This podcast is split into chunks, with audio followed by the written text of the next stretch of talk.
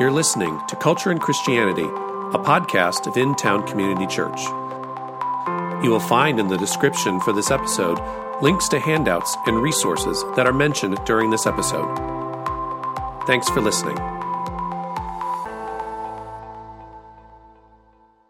Hey, everybody. It's so good to see you all. Hey, so I have a hypothetical for you to talk about with your friends among at your tables. So, this week I was on vacation, but my beautiful son Jonathan stole a cookie from the snack bag at vacation. So, the conversation I want you all to have, by the way, context my son Jonathan is four years old. Uh, some of you know him. If you don't, come work at the nursery, it's beautiful. Um, but your conversation at your tables is this When was my son a sinner?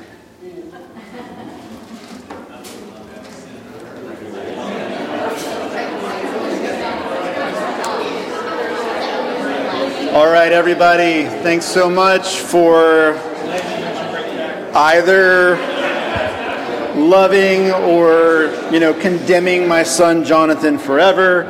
Um, no, thanks so much for the conversation. We're going to go ahead and get started. Let me pray for us, and we will go ahead and get started this morning.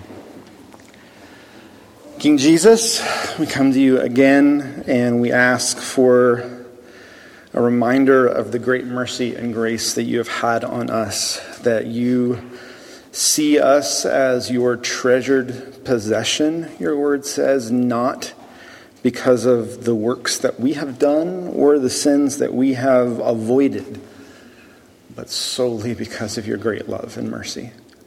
So we ask that we would carry that spirit with us as well as we move again into good and hard and good conversation. We love you, and we pray this in your name. Amen. Well, thank you all so much again for being here. Um, if you don't know me, uh, this is your first week. My name is Steve Yates. I am one of the pastors here. Um, if you're walking in and you are uh, a new person, totally find a seat in the back. If I know you and or have babysat your kids, I'll force you to here sit up front. Um, we're talking about trans and the gospel, transgenderism. We spent a week talking about definitions, our first week, if you weren't with us. That week we outlined why we use some of the language that we're using. And so if you weren't here for that week, please find that audio file on our website or on the newsletter and download that, listen to it, especially if you have any questions about why I'm using some of the language that I'm using. We also talked about gender and tried to define it. And we talked about gender in kind of two forms or categories. We talked about it from the standpoint of Genesis 1 and 2. And we said that we do believe that the biblical record shows only two genders. That is the position of In Town Community Church, it's the position of our denomination, and many thereof. It is my position.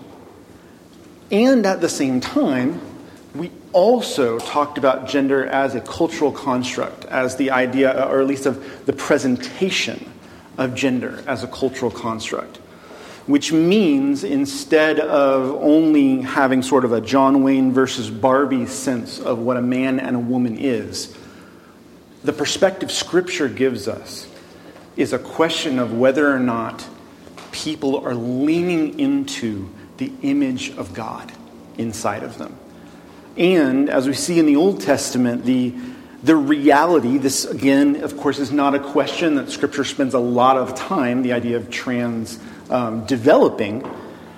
That what we do have from the Old Testament, especially, nonetheless, is, is something that, that seeks to move us to clarity. We see prohibitions against various forms of cross dressing or uh, homosexuality or other things in the Old Testament, not as a, um, not necessarily as a weapon, but rather as an ability to mark, to have boundary around something sacred, which was the people of God.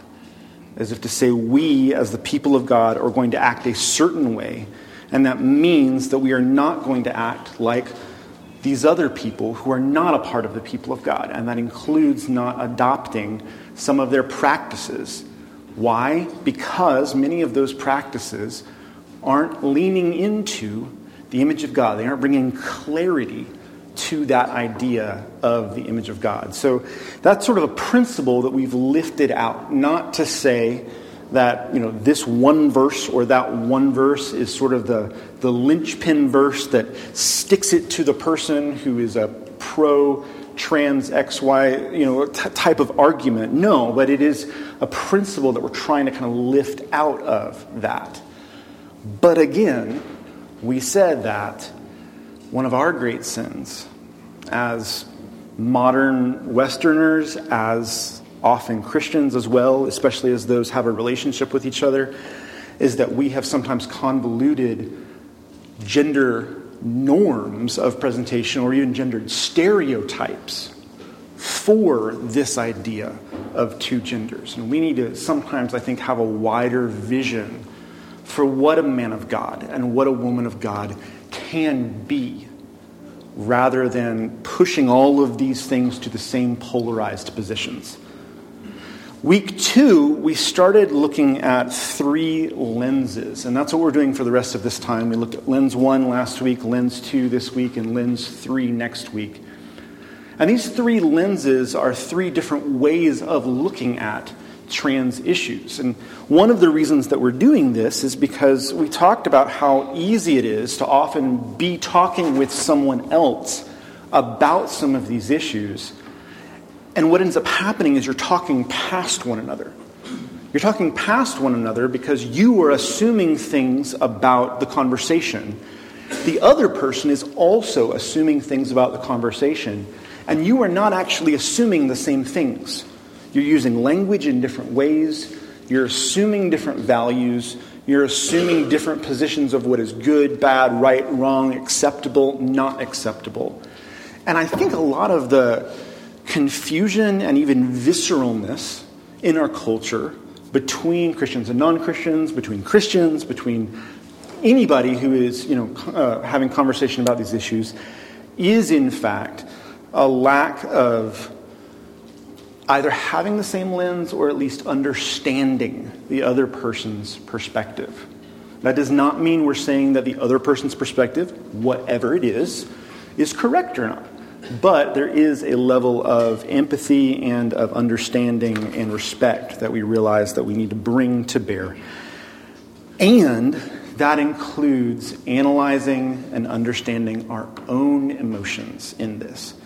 Our own emotions individually, but also our collective emotions as the people of God. That we really are still culturally experiencing a sense of whiplash from how quickly sort of a Christendom culture here, especially in the United States, has shifted to a very, very different kind of culture, almost a, different central religion, a, simple, a, a different central position. And we have not experienced that whiplash well. And often our response to that has been one of fear and one of anxiety expressed through anger rather than simply sadness and moving that sadness to a place of longing for Jesus and longing for his kingdom to come. So that was week two. This is week three. And this week we're going to look at the lens of divinity. Now, what do I mean by divinity? Well, you know, I grew up Baptist, so any good Baptist is going to have an alliteration. So, of course, I renamed these to all start with D. Um, can't get away from your roots sometimes. Um, what do I mean by divinity? Here's what I mean divinity, the idea of valuing as a primary value what is sacred, what is honorable, what is holy the Bible is very, very concerned with these things. I mentioned earlier that a lot of the Old Testament things that we could see as at least parallel to issues of transgenderism dealt with the idea of kind of setting Israel apart. Well, there are lots of things that really seem to be very amoral, neutral laws as well in the Old Testament that also were used to set things apart.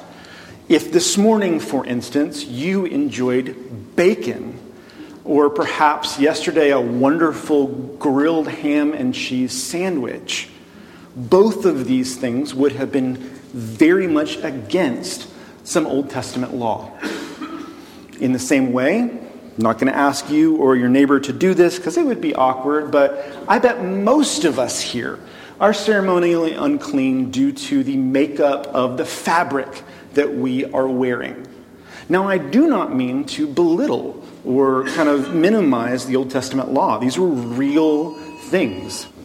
Now, we don't have time to go into a full explanation of what elements of the law in the Old Testament are still with us today and what elements are necessarily not, but the, the concept of the people of God being set apart, being different from the rest of the world, is definitely something that's held onto into the New Testament. As a result, it is a perfectly valid question for us to ask whether trans or transgenderism is a sin. And also, it's a very dangerous question. Here's what I mean. Let's break it down for a second. Let's break down this question. So, if I'm thinking about this question here is trans a sin? As you see on your handout, I'm looking at first this word, trans. And if you remember at week one, we defined trans and transgenderism as any experience someone has of what we called gender incongruence, or a more severe form or synonymous form, depending on who you're talking to, gender dysphoria. A sense of offness, a sense of discontinuity between one's sense of self and one's biological sex. But with that definition alone, I'm left with wondering what am I talking about here? Am I talking about a feeling someone's having? Am I talking about a biological difference someone has? Am I talking about a specific action? Am I talking about a, a transition? Am I talking about a person's position on this? What am I talking about here? I don't know. And because of that, it muddies this question a lot. Secondly, I'm also looking at this word, sin. And I also want to acknowledge this. While I do not want to say in the same way that sin is muddied, in the same way that I'm saying this word trans is muddied, even with the idea of sin, Scripture and our confessions as Presbyterians both present to us a more multifaceted view of sin than we like to admit. So, any answers for when I asked you all why, um, when my son Jonathan was a sinner after stealing that cookie from the snack bag on our vacation? Anybody want to give an idea for when he was a sinner? At birth. Oh, you get the gold star. Perhaps even before that. When else? When he was conceived. Okay. When else? Was it when he was hungry? When he, was it when he salivated after that cookie that he saw in the bag? Was it when he grabbed for it? Was it when it took him a while to open the bag because he's still four and that clumsy? Was it when he took the first bite? How about the last bite? How about when he wiped the chocolate off so he was kind of trying to hide his face, his crime, just a little bit? What about when he tried to give his sisters also cookies? You know, we, we laugh about this, but the reason I'm, I'm getting at this is because again, we have actually a very multifaceted picture of sin in Scripture. Scripture talks about sin both in the idea of actual actions or transgressions, things we do or things we have left undone, as the famous liturgy often goes, but also states of being. We are sinful people, we are corrupted. Scripture actually even goes further and talks about this in our relationships. If you look at the diagram I have on your handout here, what I have first at the very, very top is actually the Greek letter theta. It is a common um, shorthand for God, often in kind of theological textbooks. It's so that, you know, I'm not either just writing the word God there or drawing some blasphemous, horrible picture. That would be wrong. Um, so I have God here on the top. And then there to the eastern point, I have a group of people sitting or standing, high fiving each other.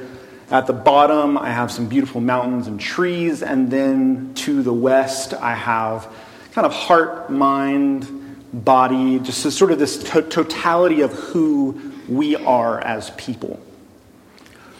I also have a dotted line between God and everything else, including that stick figure in the middle. As we understand it, in Genesis 3, when we sinned against God, when Adam and Eve first sinned against God, what that sin did was to pollute all of creation. Which means it did two very, very specific things. Everything under that line was corrupted along with us.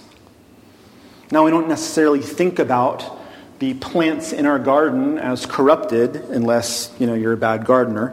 But think about this. This is Romans chapter 8. Creation waits with eager longing for the revealing of the sons of God. Creation was subjected to futility, not willingly, but because of him who subjected it, in hope that the creation itself will be set free from its bondage to corruption and obtain the freedom of the glory of the children of God. For we know that the whole creation has been groaning together in the pains of childbirth until now. Everything under the line feels sin. The other thing that's broken is our relationships, which means even the relationship, if I were to draw sort of an arrow here up to God, an arrow over to the east to this other group of people, down to creation, and right to ourselves, all four of those relationships are also broken. God is not corrupted like everything else is below the line, but even our relationship with God is affected by our sin. Why is this such a big deal with this question? Well, when I think about the question of is trans a sin or not, beyond the question of kind of what do I mean by trans here? How much is enough? Unhelpful questions like that. One of the things that I'm thinking about is whether or not gender incongruence or gender dysphoria is biological or not. Right? If it is, and I'm going to say something controversial here, so please don't take me out of context or tweet this. Is it different than someone being born blind? Now, Jesus says in Matthew, when the disciples ask him, when they see a blind man, who sinned, this man or his parents, that God has cursed him with this blindness? Jesus sidesteps the question. He doesn't actually say, nobody sinned, it just happened. For him, it didn't matter. This man was blind so that God may be glorified. I believe regardless of some of the different elements of what perhaps brings about gender incongruence, which, as studies have shown, may or may not have a biological component, may or may not have a social component, may or may not have a conscious component as opposed to an unconscious one. I will be honest with you all. It is not that I do not care, but however those conversations happen, we actually have theological room to be okay with those conversations. Why? Because if transgenderism has a biological component, I believe that creation, including my body, has experienced corruption. I'm broken. If it is social, I believe that my mind and my relationships are both broken. I have a category for this. So I bring that up as we ask this question is trans a sin or not? Because it's very, very easy to start getting into the woods of if trans is a sin, and if I, especially if I make sin a choice or a choice of an identity, if I start whittling it down, then it must be a sin based on the fact that someone chose to be this way. Now, I'm also not saying someone didn't make a choice to perhaps experience this in a certain way. I am simply saying that regardless, our theological framework as Christians has room for this conversation because we believe that all of us, though made in the image of God, have broken relationships with others, with creation, and with ourselves, which includes our bodies, our minds, our feelings, our experiences, all of these things. So, is trans a sin or not? The other thing I want to say, and I put this in kind of little tiny type, but it's, it's helpful to think about this. Why does it matter? Why are we asking this question? Again, I did say Scripture is very concerned with the idea of what things are holy and what things are not, what things are sacred and what things are not. It is completely appropriate for Christians, for the Christian church, for us individually, to consider and weigh whether or not things are honoring and glorifying to God. It is okay for us to do this. This is not a wrong question to ask. However, it is incredibly easy to weaponize this question. So I do believe in our own souls we need to wrestle with why are we asking this question? And the reason I say this is because when I look at the New Testament, when I see Jesus seeing religious people wrestling with these questions, there's a pattern almost always the religious people are dealing with questions of what is holy and what is unholy to justify themselves before God and to set themselves apart in positive ways before God and thus to look down on everyone else. I, I, I see, I, I have brothers and sisters who. Um, and I call them brothers and sisters in Christ because I believe their professions of faith are, um, are real. Who I deeply, deeply differ with on these issues. And it, it saddens me because it's actually broken some friendships personally in my own life on LGBTQ and trans issues. And but when I talk to them about this, while while while they often will they will combine the idea of Jesus looking down on the religious people, saying things like, Take the log out of your own eye first, or He who is without sin cast the first stone, to saying something like Jesus sided with the outcast, Jesus sided with and thus was for and affirmed the other. And I can't go that far. I do see often in Scripture this beautiful picture of Jesus being able to show the religious people their own outsider status. This is Jesus meeting with Nicodemus under cover of nightfall because Nicodemus is so afraid of being seen to talk with Jesus. And later, Nicodemus helps pull Jesus' body off the cross and bury him. We have to ask ourselves why are we asking this question and what are we going to do with it? Now, I want to transition for the rest of our time and address something that I think comes parallel to this. It's a little bit of us changing gears, but it's an incredibly practical, probably the question I get most after is trans a sin or not as a pastor is the question of pronouns.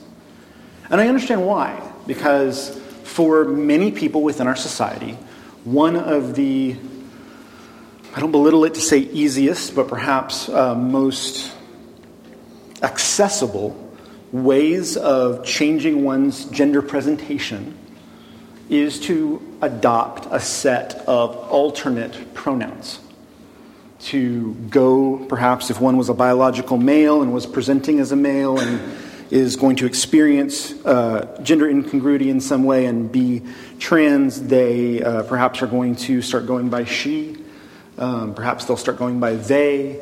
Uh, there are also alternate spellings that uh, adopt even other uh, understandings of gender, perhaps third genders or non binary people who do not adopt any um, presented gender whatsoever or whatnot. And so there's you know, perhaps one of the ways you might move into this space personally and be faced with this is the question of whether or not in a relationship or even just in a, a, a workplace thing or even just meeting someone, if you're faced with, am I going to go along with this person's preferred pronouns or not?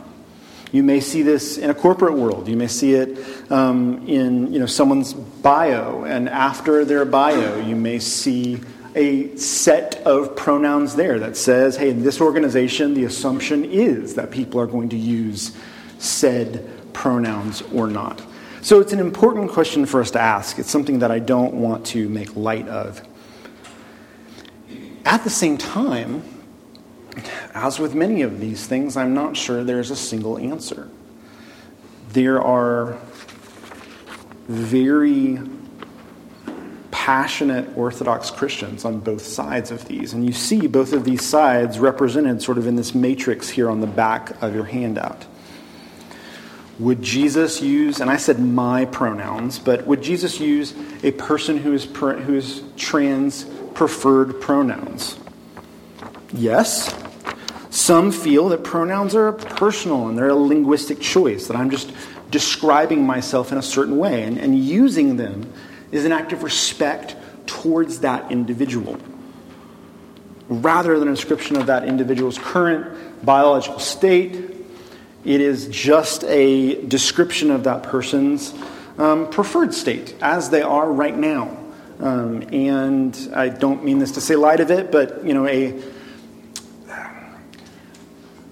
an illustration might be you know my kids love playing dress up all the time and if someone one of my kids is going to be you know a space alien that shoots lasers out of their eyes or something like that i might address them a certain way that is not actually my son. I'm not going to call this person judah. I'm going to call them blorp or you know something like that. Um, i might describe a certain thing or whatnot. I, again, I don't mean to make light of that and say this is a game or just a costume at all.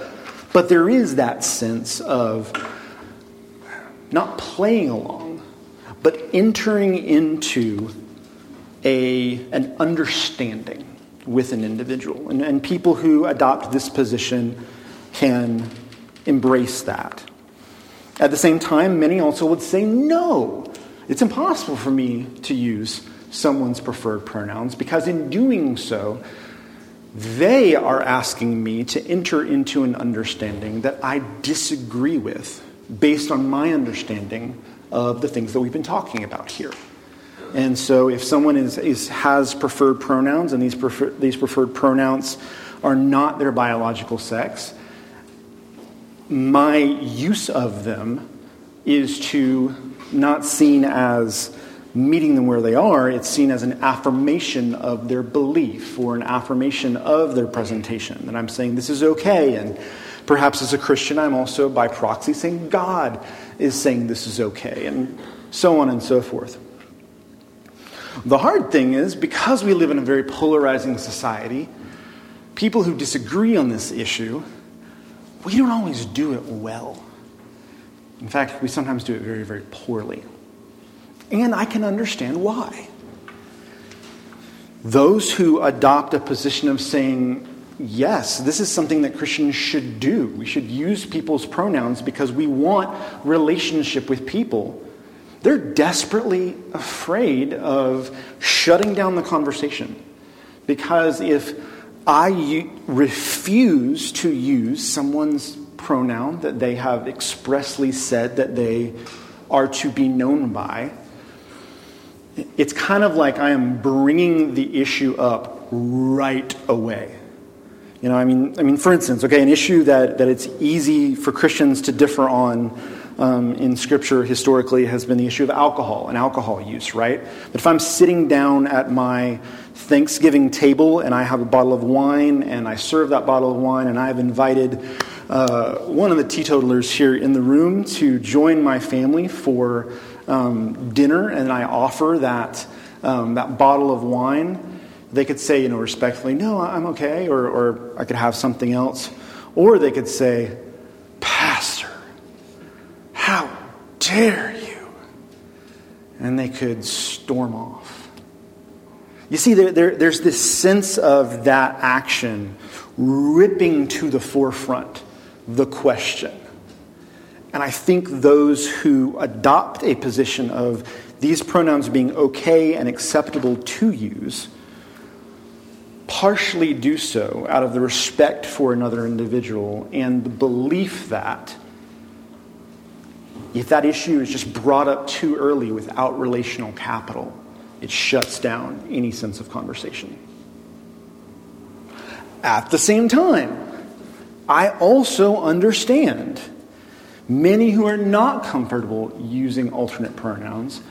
They do understand that the world is watching us and that there, there's a perception of, of when is the question going to be raised and should the question be raised? All of these questions kind of pop up. I think those who might espouse that position, because of the cultural winds we have, might also have a deep fear if they see an organization or the leaders of that organization beginning to adopt the alternate position. And suddenly there could be that sense of, again, fear and anxiety about loss. Am I going to have to leave? If I hear Jimmy, and I have no idea what Jimmy's position on this is, why I'm picking on him, but if I, if I hear Jimmy use an alternate pronoun with an individual, and I disagree with Jimmy on that issue, am I starting to worry? I'm going to have to leave my church. You know, I don't trust my pastor anymore. Or I see my boss doing that. Am I going to lose my job? Is there going to be a policy at some point? There's, there's real anxiety again there, and I can understand that. Now, as we've talked about, the New Testament does not clearly bring up the issue of trans or transgenderism.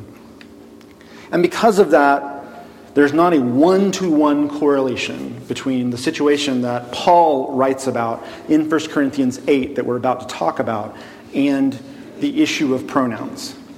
But I believe there's wisdom in it. In 1 Corinthians 8, Paul addresses an issue in the church at Corinth that we might think of as very, very weird, but is actually palpably real to these people.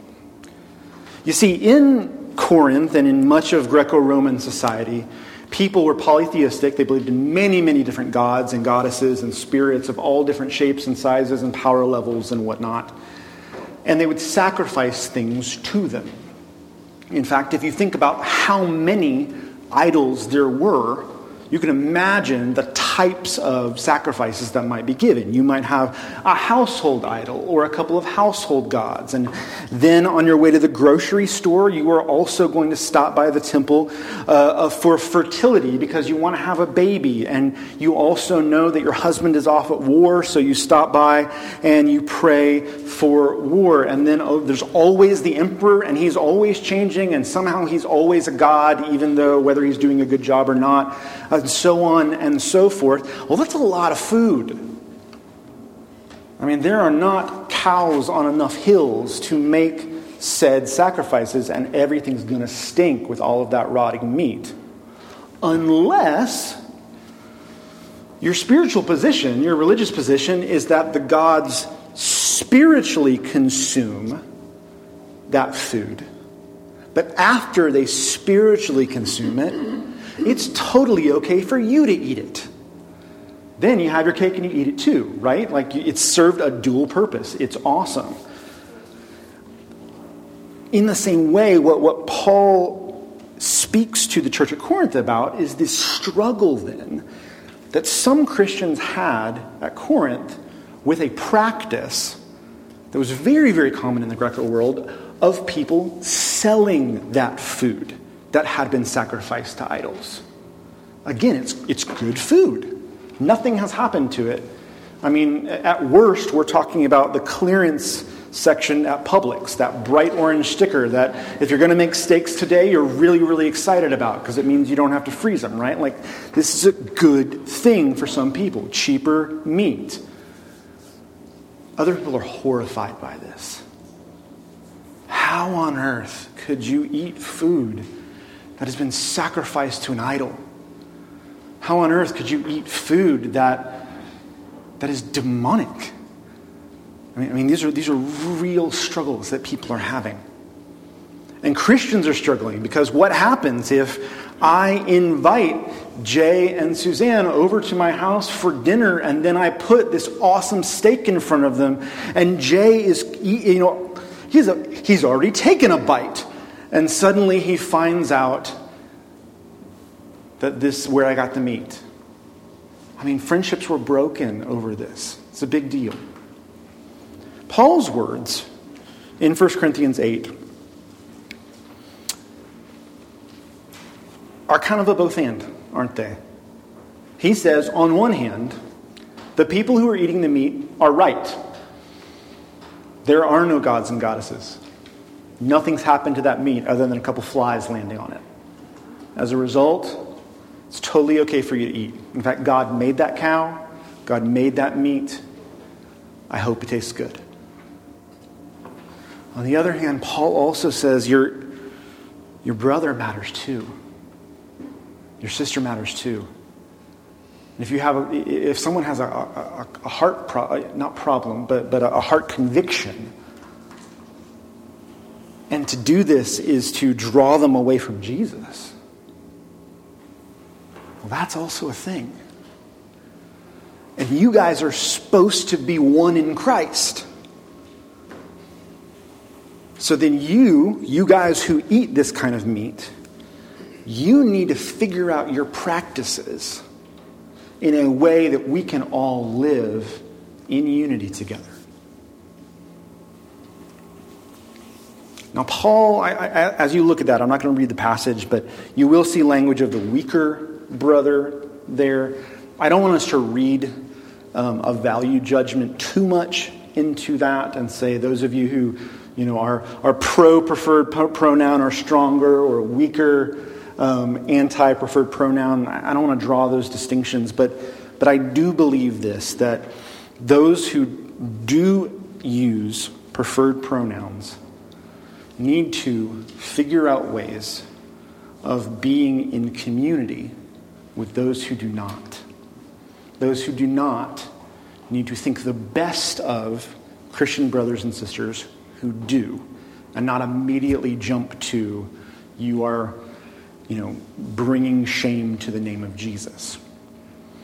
So a case study how this looks in real time and then we'll go. In IDX, which is the youth ministry here at InTown, we have um, actually experienced amazing growth over the last couple of years. We have over 120 students who meet on Sunday nights. That will begin again here after school starts back um, in a month or so, and it's a wonderful group of people. It's also a very eclectic group of people. Many come from places that are not a part of this church. Um, many, you know, are, are your kids, but the only time they come is to Sunday night. God's doing a lot of things, including bringing trans and LGBTQ individuals into our midst. And we talked about that a little bit last week. How do our volunteers deal with this question? Some of our volunteers are comfortable using preferred pronouns, and others were not, are not. I think the one complicating factor in 1 Corinthians 8 versus this conversation we're having is that Paul never addresses the question of what the meat sellers think about this.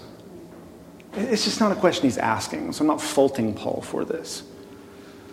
But I'm not just imagining a two way meal between a preferred pronoun person and a non preferred pronoun person, a preferred okay with idol meat person and a horrified at idol meat person.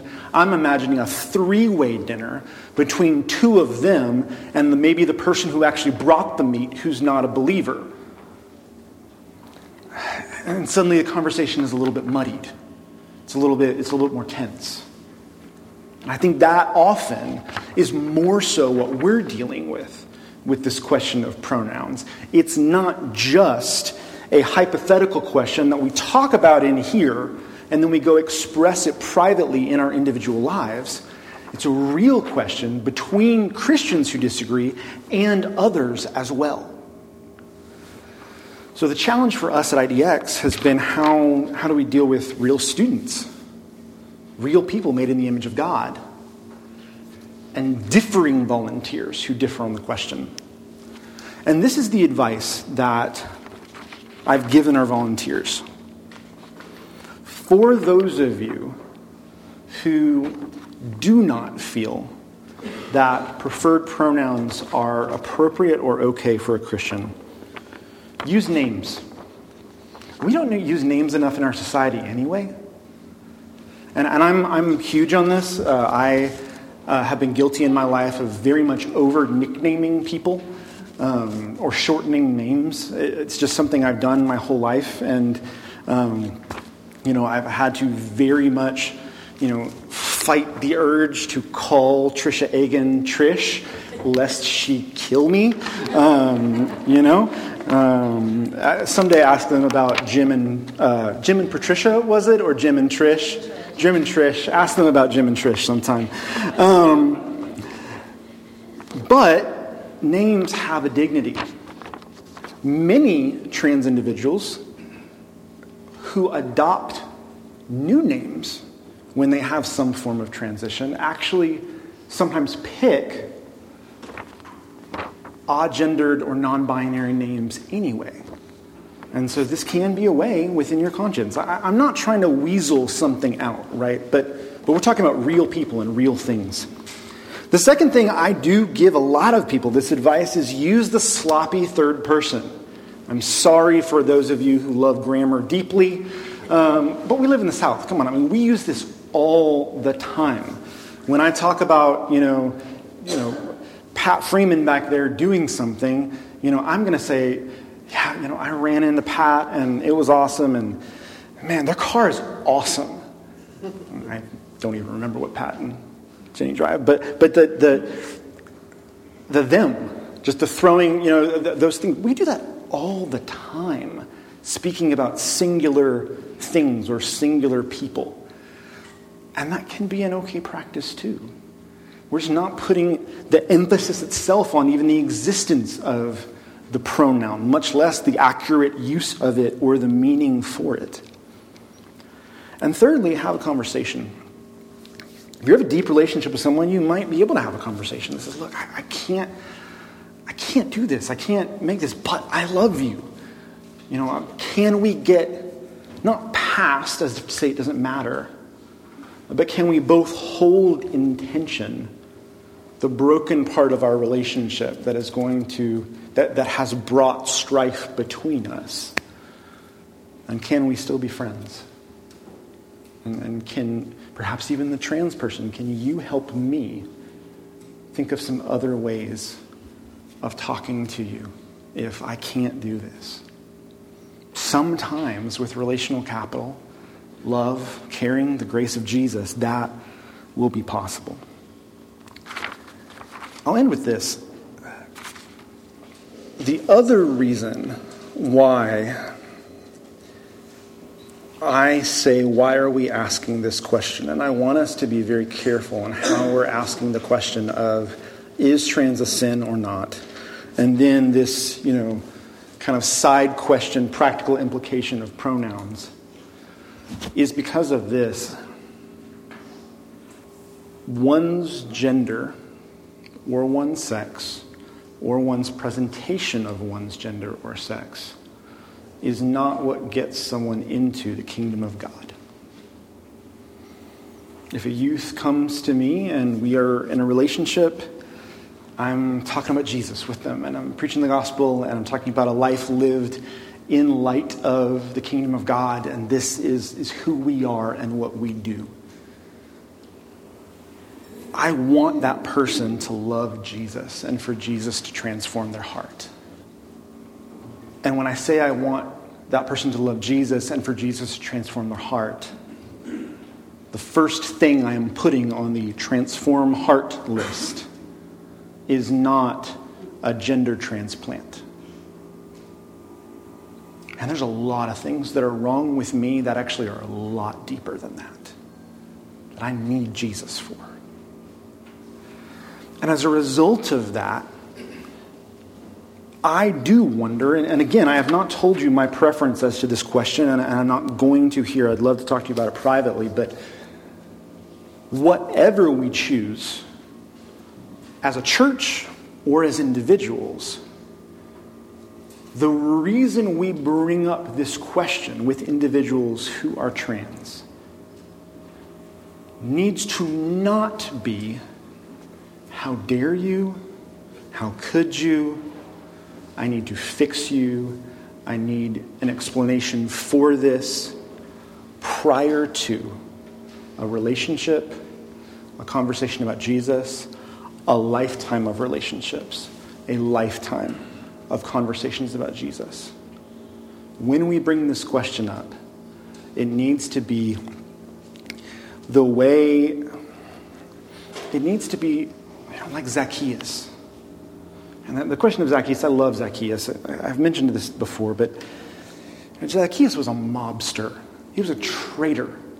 You know, we think of him because of the cute little wee little man song, but like this is not the, this is not the case. This is the punk that you were afraid of down the road that you grew up with. It's the house your mom told you never ride by alone at night. Jesus picks that guy to go home with? Yes, we see Zacchaeus have this wonderful, amazing conversion, but it is after hours of mealtime. A, a Jewish meal like the one described there would have been hours and hours long, laying down basically on cushions in very close proximity, perhaps with entertainment, maybe with certain kinds of food.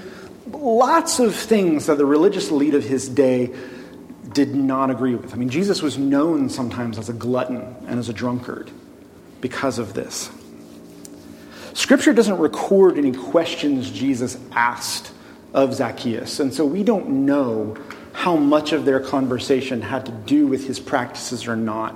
Before he just has this incredible transformation where he confesses his sin and his brokenness and desires deeply to, um, to love his community well as a new expression of that.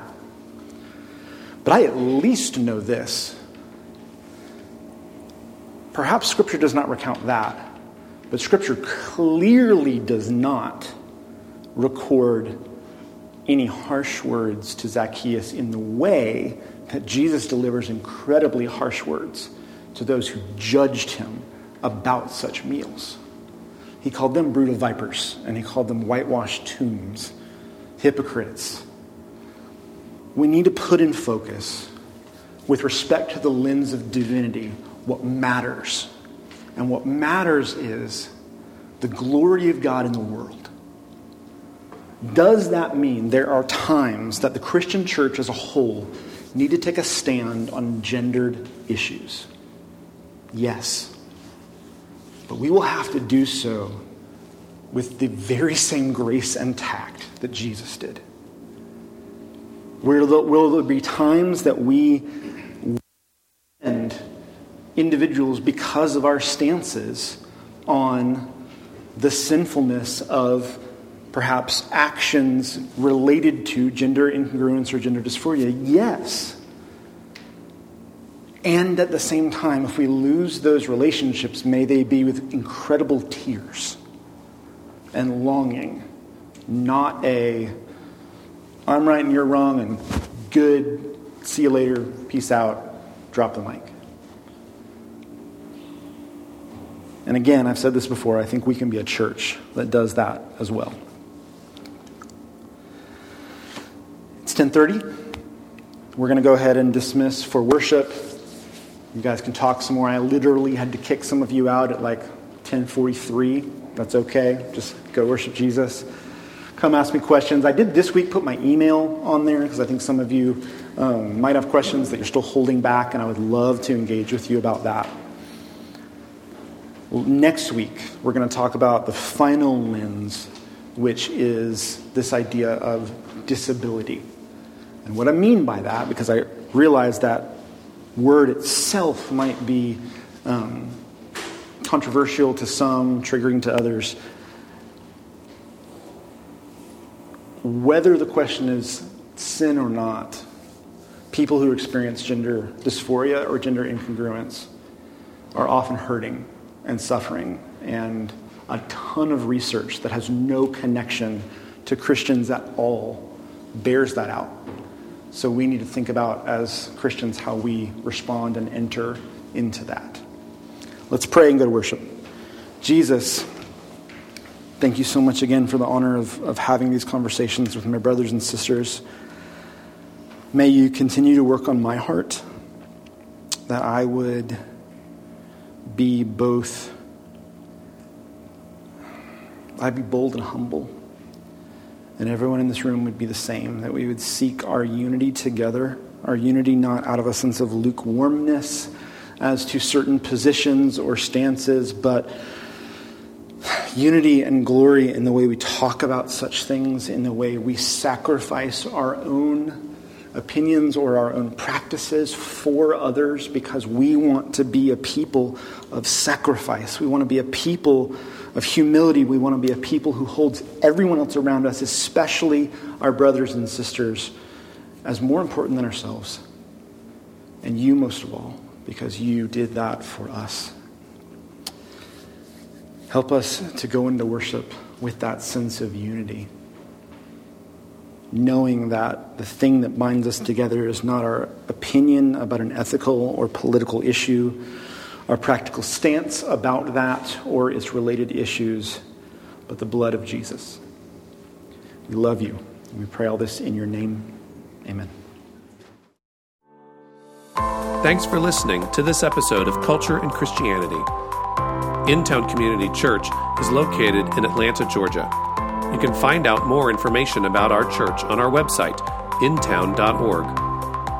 If you would like more information, please contact us at askintown at intown.org.